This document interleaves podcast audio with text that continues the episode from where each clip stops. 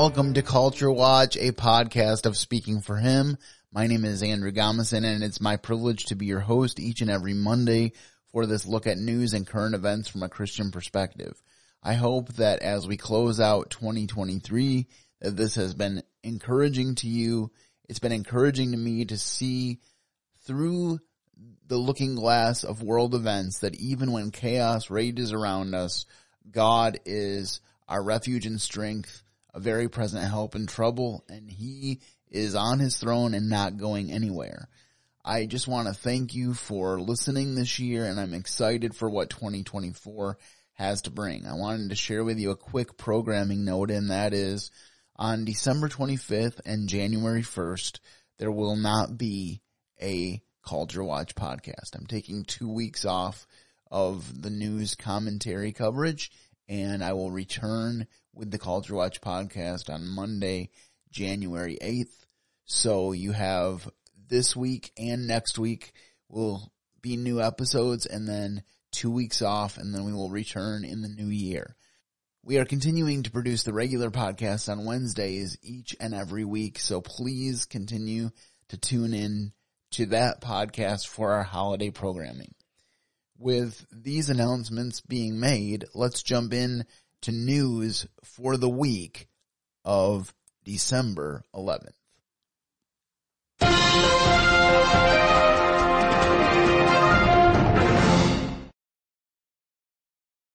We start our news coverage at the Arizona border for the latest on the border crisis.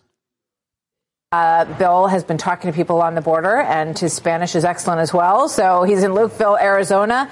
Bill, tell us what you're seeing down there. It's a really incredible situation seeing a lot of frustration, Martha, not just from the migrants, but also from Border Patrol who are completely overwhelmed. The numbers are jaw dropping. CBP sources telling us in the last two days there have been more than 22,000 migrant encounters at our southern border. This is the situation here live in Lukeville. Believe it or not, this is kind of a lull right now. This is kind of the, the slowest we've seen it today. That's because we're waiting for the afternoon and evening rush. In the next couple of hours, that's typically when each day we get a breach in the border wall somewhere, and then we get hundreds hundreds upon hundreds of people crossing illegally. These people you're looking at here, adult men from all over the world, they have already crossed illegally. Border Patrol so backed up, they're camped out here waiting to be processed, and they hope they are going to be released into the interior of the United States. We want to show you what it's like before the sun comes up. Take a look at this video. We shot this uh, earlier this morning. It gets very chilly out here in Lukeville, Arizona, remote Arizona desert. A lot of these guys will start fires with whatever they can find, brush out in the desert, different types of trash, sometimes plastic. The fumes can get rough out here, but they get very, very cold in the dark as it gets chilly out here.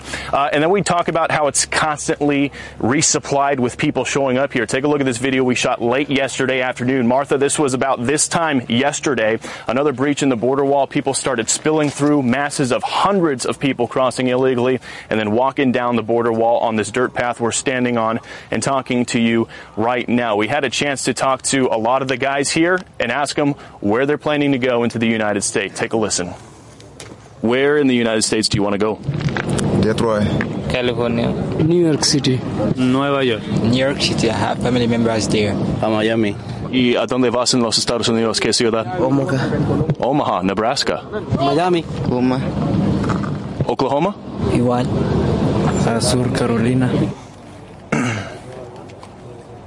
And Martha, just about 30 minutes ago, the Mexican military showed up on the other side of the border wall on the Mexican side, just yards away from where we're standing right now. Uh, it'll remain to be seen. Are they just going to be here for a photo op for the media? Or are they going to take some action and try to plug this up on the Mexican side? We're going to wait to see. We'll send it back That's to unreal. you. Uh, never seen anything like this. Uh, Bill Melugin, thank you very much. Let me start out by saying that as a nation of immigrants, the United States should welcome immigrants with open arms. But I do believe that having an immigration policy and following that immigration policy is important to offering the best opportunities to those who do immigrate to this country. You know, some people say, well, you should just swing the doors wide open and let whoever wants to come, come. But that taxes resources, that taxes the people that are working to get people across the border, and it undermines the rule of law that we have in this country and order is brought about by laws. Our country is based on liberty, but that liberty is not the excuse to do whatever you want to do, but rather it's the opportunity to do what you ought to do for the betterment of yourself and those around you. I believe in welcoming the huddled masses that the Statue of Liberty welcomes to New York Harbor. I truly do. And I have seen the struggle of people who I know that have married people from other countries and have struggled to get them over here to the United States. So I definitely think that immigration needs an overhaul in our country, but that is not an excuse to ignore the laws that we have in place. It's just hopefully an impetus to get people into our halls of Congress and to say, let's do a better job of this. Let's make a common sense legislation and make sure that immigration works smoothly once again by having a bunch of people just pile through the border in Arizona is not a good thing. Now all these people are just sitting there waiting to be released into this country and it's important for people to know the backgrounds of the people that are coming in. It's important to our security and as I said, it's important when we think about giving opportunities to those who really want to come here and be Americans. America has been known in the past as a melting pot, and I've mentioned this before, but I really believe it bears repeating that in today's America, it's more like an ice cube tray. They want the benefits often of becoming part of America, but they don't want to become truly Americans. There's nothing wrong with embracing the culture that you were raised in or come from, but also I think it's important to embrace being an American and the unity that that involves and not just having your own pocket of America where you live your life with no concern for the people with whom you share this country. So I think there's a lot that we need to be doing at our border. And I hope that God will raise up wise people to lead this country into 2025 as we come to the 2024 elections later this year. And I believe truly that that will make a better America for everyone. Ignoring the border crisis is not the way to go. And we need to have a better way to welcome people into the greatest country in the world. The U.S. is a shining city on a hill to the other nations of this world. It's not shining as brightly as it used to, but it can shine brightly again. And one of the ways that we can see that happen is for the border to be taken seriously and to have good border guards that respect their role that treat people with respect and kindness, even as they exercise their duties to secure the border. So I think that is so important and I really do pray for each of the people that were mentioned in this story that they would find what they're looking for and that they would figure out a way to legally be here and be a be a productive member of American society. The next story that I want to share with you is from a former Democrat who is now speaking out for Republican values and the fact that we need to make a change if we want to see America saved. Emily Wilson is a former California Democrat and the host of Emily Saves America. Emily, I already saved the world, so I beat you to the punch. But explain to me how a Democrat processes leaving the Democratic Party. Uh, it's really easy. You want to make money, you want to be safe, you want your children to be safe, and uh, you want your life to be better and not worse. And I think everyone is starting to wake uh, wake up, and there's a lot of hope, which makes me really happy. I do believe in Los Angeles, especially. There's a huge red wave that is coming. So, is it crime? Is it quality of life? what is actually dragging lifelong Democrats away from the party and looking at other options?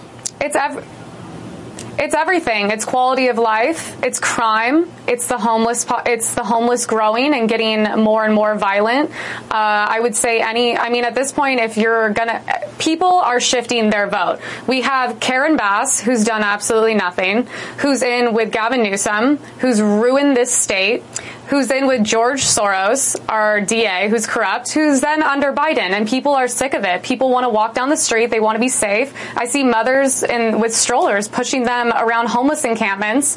All my friends have been robbed. Some of us have been robbed up to five times in our homes. I mean, things have got to change. And as someone who was a Democrat for, I would say, about 27 years, uh, I'm a, you know, people feel safe coming to me, and I would say people would be shocked if they really knew what these people think. I mean, these are pretty, pretty liberal people, and they're voting for anyone who's right. And we do have hope. I mean, Rick Caruso almost won.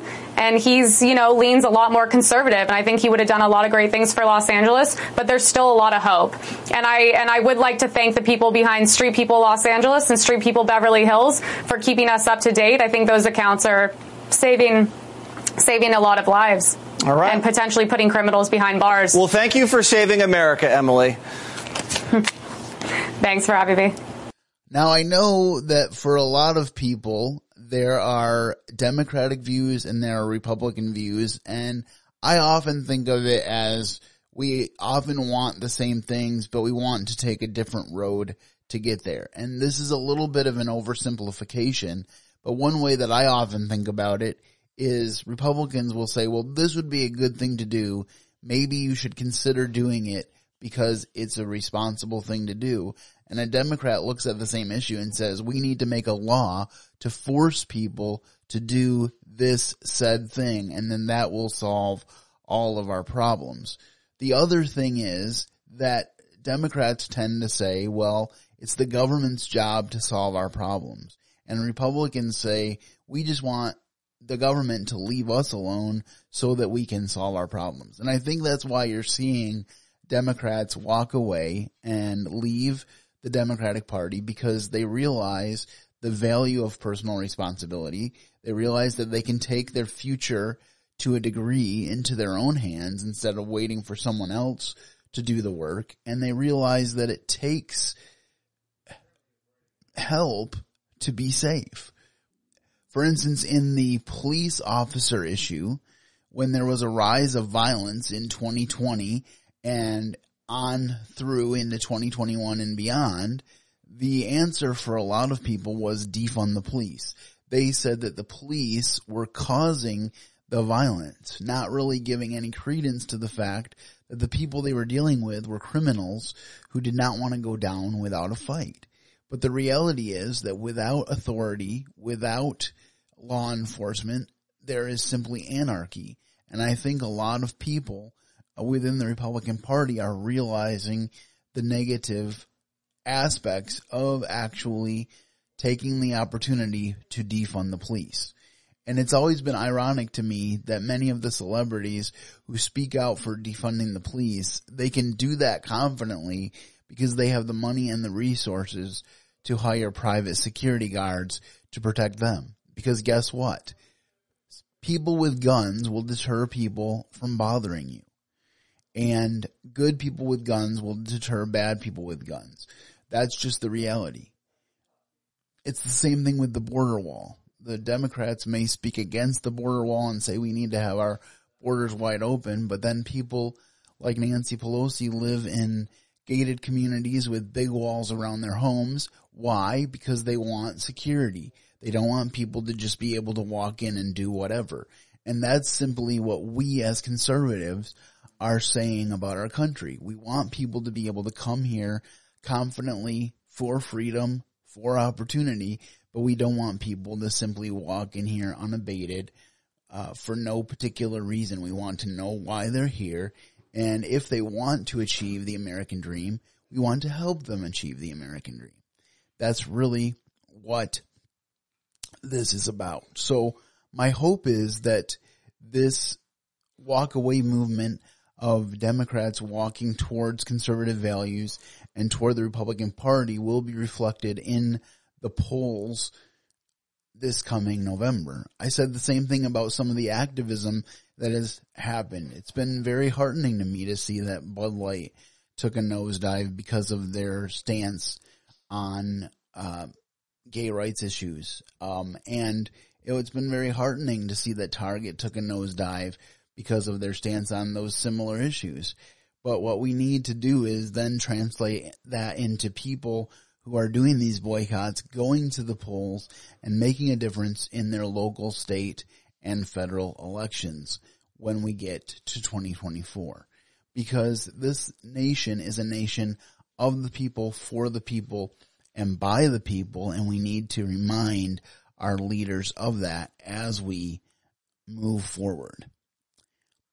So I hope that encourages you as we go into this election cycle.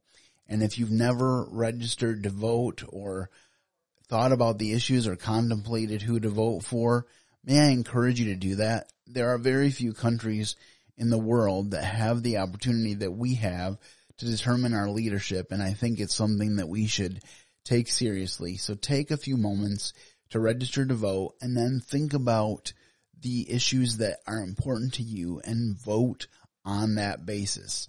Prayerfully go to the polls and cast your vote for the person that most closely aligns with your deeply held beliefs. And as biblical Christians, we need to find people that believe that the Bible is real, that trust Jesus with their lives, and that that's reflected in the way that they conduct their business and how they would conduct their business in office.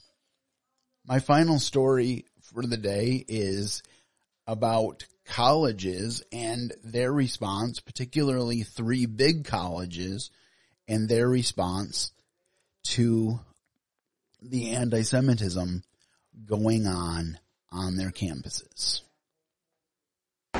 A very clear message from Jewish students flying above Harvard's Cambridge campus today as fallout continues for the heads of the elite universities who failed to outright condemn calls for for, for genocide, excuse me, against Jewish people. Watch this. It's a context dependent decision. That's your testimony today. Calling for the genocide of Jews is depending upon the context. That is not bullying or harassment. This is the easiest question to answer yes, Ms. Magill. So is your If testimony if that it- you will not answer yes? If it uh, is, if the Yes speech or no? becomes, if the speech becomes conduct, it can be harassment. Yes. Boy, that was a tricky question, I guess. The president of the University of Pennsylvania followed up with this apology uh, that hasn't convinced some of the critics. Watch this. I was not focused on, but I should have been. The irrefutable fact that a call for genocide of Jewish people is a call for some of the most terrible violence human beings can perpetrate. Okay, let's bring in Katie Pavlich, editor at townhall.com, and former Democrat Congressman Patrick Murphy of Pennsylvania, former Undersecretary of the Army, now a professor at Wharton School of Business at the University of Pennsylvania. Um, welcome to, to both of you. And um, Patrick, let me start with you um, because you, you know, have um, a role at that university. I, what really strikes me when I look at her apology and I watch, I rewatch that really stunning testimony is why is it so difficult? Why do they seem to need, you know, pre-programmed statements? It almost, I don't know if she was reading off a teleprompter, but it certainly sounded like that. Why can't a president of the most prestigious universities in this country speak off the cuff and from the heart about the fact that obviously any call for genocide uh, is a call to, to be in support of killing people, killing Jewish people. What is going on here? Yeah, I, I, listen, it was not a great day uh, for the three premier higher education institutions in the world. Uh, and uh, there's no excuse for it. And I think that's why all three of them have come out now with statements. Uh, President Gay at Harvard came out and said that we will hold people accountable that say anything. So again, it was not a great day. Uh, so we're making no excuses. Martha, you know, I used to teach constitutional law at West Point uh, 20 years ago before I deployed uh, in the invasion in Iraq. And, and President Magill is a great president, and, and but she's a, a, first year, and she's a constitutional law scholar, and so maybe she was wrapped up on the First Amendment, all speech is protected under the First Amendment, except FIDO, fighting words, incitement to riot, defamation of character, and obscenities. Genocide is not con- context dependent. Genocide is hate speech. Genocide is not protected by the First Amendment or by academic freedom.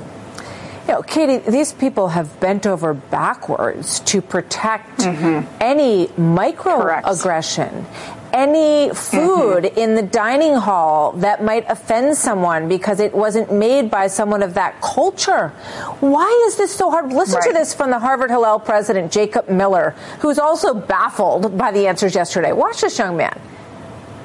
It's not like these uh, presidents of the universities didn't have ample time to prepare. Um, they did. They had more than a week. Uh, and, you know, at least in my case, President Gay uh, hired one of the best PR firms in Boston to help prep her, in addition to our in-house, um, you know, uh, public affairs service. Um, you know, those are my tuition dollars, which uh, which we're going to use to help prep her for this hearing. Um, and it yielded this result. And I'm just kind of baffled. Can you just consider with me if the media and the officials who were so hell bent on prosecuting January 6th took the approach that these college pro- professors and presidents are taking to dealing with the Hamas issue. The one president in this clip said, if it becomes action, then we can sanction it, but as long as it's just words, it's okay.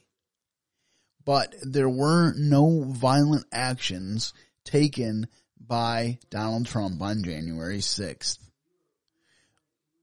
It could not be anything more than words, and there is debate as to whether he actually incited violence. Meanwhile, when the second impeachment happened, his defense team played a video where Maxine Waters and Cory Booker actually threatened out of their own mouths physical violence to the sitting president of the United States.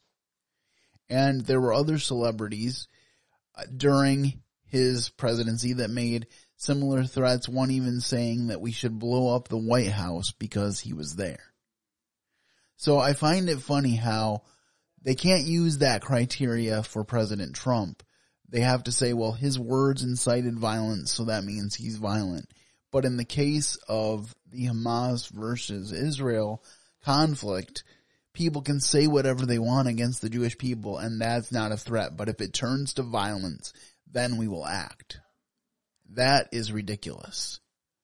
The fact of the matter is that we have taught people, especially over the last four years, and even before that, I think, but especially over the last four years, we've taught people that anyone that disagrees with them is worthy of a violent approach and that we can't discuss issues and have differing views.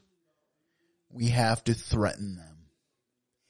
And we have these people who claim to be for everybody's rights and for tolerance, and yet they spew the most vile hate speech to the other side. I was reading a book uh, recently uh, by Melissa Gilbert, sadly, who played Laura on Little House on the Prairie, and she was talking about how we need to love one another, how that was one of the biggest lessons that the pandemic taught her. But then she proceeded to say some of the most vile things she could possibly say about people that she disagreed with. So I think it just goes back to this party that says they are for tolerance is actually the most intolerant people on earth. And that's just really sad. And we've talked about a lot on this podcast, so I'm not going to belabor the point. But we've talked a lot on this podcast about how when you go against Israel, it doesn't end well for you. Just take a world history course, look at the Bible, and you will see that whenever Israel is threatened, God comes through for them. So for those that want to stand on the side of Hamas, who hates women and children and uses them as shields in their battle formations, who attacked Israel unprovoked and then when Israel retaliated, people said, well, Israel should call for a ceasefire. If you want to side with that group of people, a group of people who, even though you claim to be fighting for gay rights, is totally against gay rights and wants to kill homosexuals, then I don't know what to say to you. The fact of the matter is that Israel has been one of our oldest and greatest allies and we need to support them and we need to pray for the peace of Jerusalem. This is something that the Bible tells us to do and we need to continue to do that. We are in the Christmas season, a season that celebrates the Prince of Peace, Jesus Christ, who himself was, is, and always will be a Jew. And so we need to come down as believers on the side of supporting and upholding the Jewish people with our prayers and when possible with other actions. But I would just encourage you if you are contemplating sending your children to a institution of higher learning that you do your research, that you find out what they are teaching our students because it is so important not only that your student goes into an institution with a solid worldview, but that you avoid sending your students to a school that will directly seek to undermine the things that are most important to you as you have raised your children in the nurture and admonition of the Lord. That is the responsibility of the Christian.